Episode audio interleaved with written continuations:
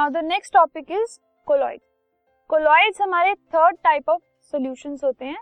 First was true solution second was suspensions and the third now we have is colloid ठीक है?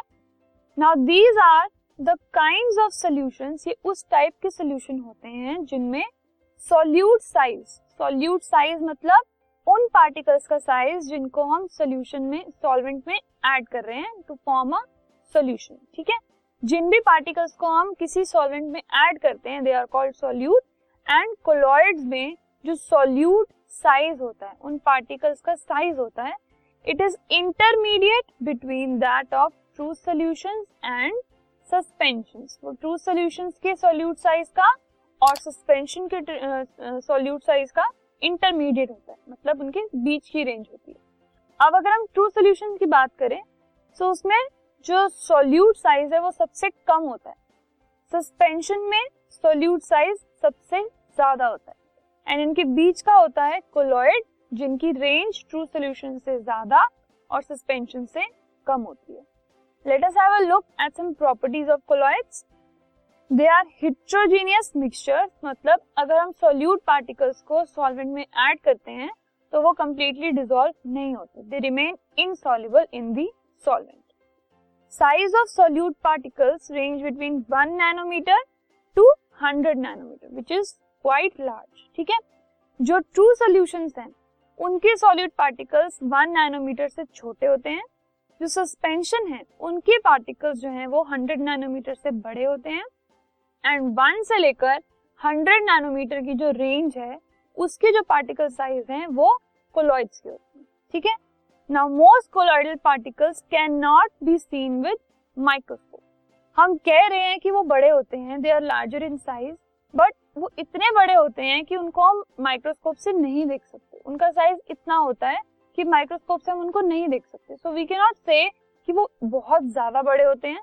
हाँ comparatively true solution से वो ज़्यादा बड़े होते हैं, लेकिन वो इतना उनका साइज़ होता है कि they can not be seen by microscope they can not be separated through filtration अगर हम उनको माइक्रोस्कोप से देख नहीं पा रहे तो हम उनको फिल्ट्रेशन के थ्रू सेपरेट भी नहीं कर सकते।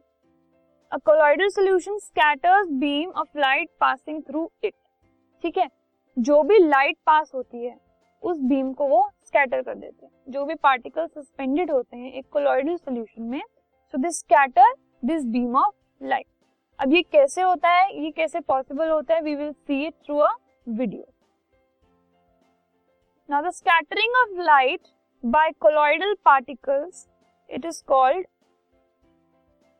Tyndall effect Tyndall effect मतलब it is the scattering of light by colloidal particles ठीक है?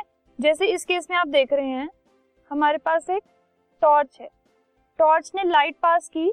ये हमारे पास एक नॉन कोलॉइडल सोल्यूशन है। नॉन कोलॉइडल ठीक है? अब इस केस में आप देखिए ये जो बीम ऑफ़ लाइट है, ये इधर ज़्यादा स्कैटर नहीं हुई। अब यहाँ से हमने जब सेकेंड सोल्यूशन में मूव किया which is a colloidal solution so बाहर जाते जाते जो लाइट है वो स्कैटर हो गई। ठीक है? So this scattering of light is known as Tyndall effect जो कि सिर्फ़ कोलॉइडल पार्टिकल्स में पॉसिबल है। Now headlights in the fog they show Tyndall effect अगर आप किसी रूम में अगर देखो, रूम में जो डस्ट पार्टिकल्स होते हैं एंड अगर आप हल्का सा डोर ओपन करो सो so उसमें जो स्कैटरिंग होती है that is also Tyndall effect so Tyndall effect can be seen in only colloidal particles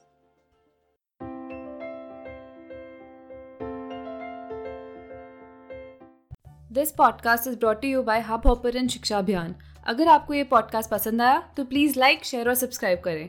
और वीडियो क्लासेस के लिए शिक्षा अभियान के यूट्यूब चैनल पर जाएँ।